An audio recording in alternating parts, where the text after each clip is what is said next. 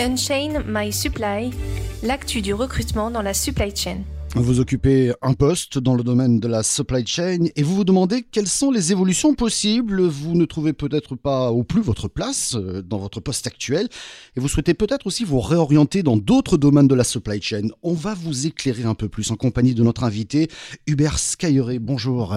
Bonjour Michel. Vous êtes consultant euh, en recrutement hein, chez, chez Fed Supply. Quelles sont les passerelles de l'amont à l'aval de la supply chain la passerelle la plus logique hein, dans le domaine de la supply chain concerne les métiers de l'administration des ventes, la partie aval, et celle des approvisionneurs, la partie amont. En effet, cette typologie de profil exerce des missions similaires au sein de leurs fonctions.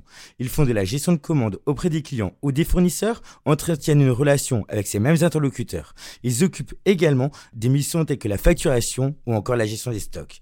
Ils vont également intervenir dans la gestion des litiges, en la coordination des prestataires pour le suivi des commandes. C'est pourquoi il semble logique et évident qu'une personne en ADV puisse faire la passerelle sur un poste en approvisionnement et vice-versa. De plus, un approvisionneur aura la possibilité d'évoluer sur un poste en achat.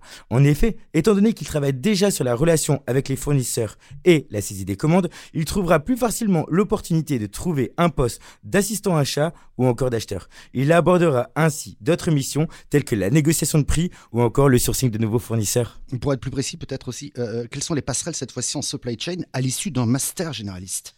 Bah, on constate qu'à l'issue d'un diplôme généraliste, plusieurs passerelles sont possibles. En effet, les matières enseignées dans le domaine de la supply permettent d'accéder à divers métiers sur la chaîne de la supply. On peut ainsi trouver des compétences dans le domaine de la logistique, la distribution ou encore sur la partie approvisionnement.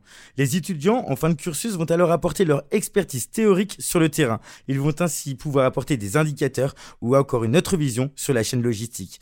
Ils accèdent à des postes en management, analytique ou encore travailler sur toute la partie gestion de projet.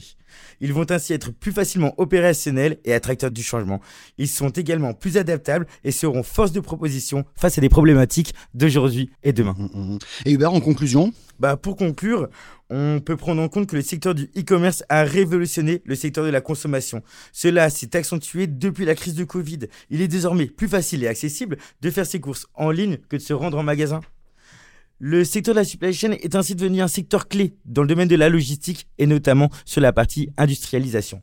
Le fait de choisir un master dans ce domaine a pour ambition de couvrir toutes les problématiques et de former les managers à la maîtrise d'outils de demain. Ils vont plus facilement être adaptables au changement et pourront mieux faciliter la réorganisation d'une société. Ils seront ainsi formés à manager, à élaborer des stratégies, à la gestion de la chaîne logistique, des nouvelles technologies de l'information ainsi qu'à la communication. On constate donc que la supply chain est un secteur plus que prospère au changement. Merci beaucoup pour cet éclairage. Merci.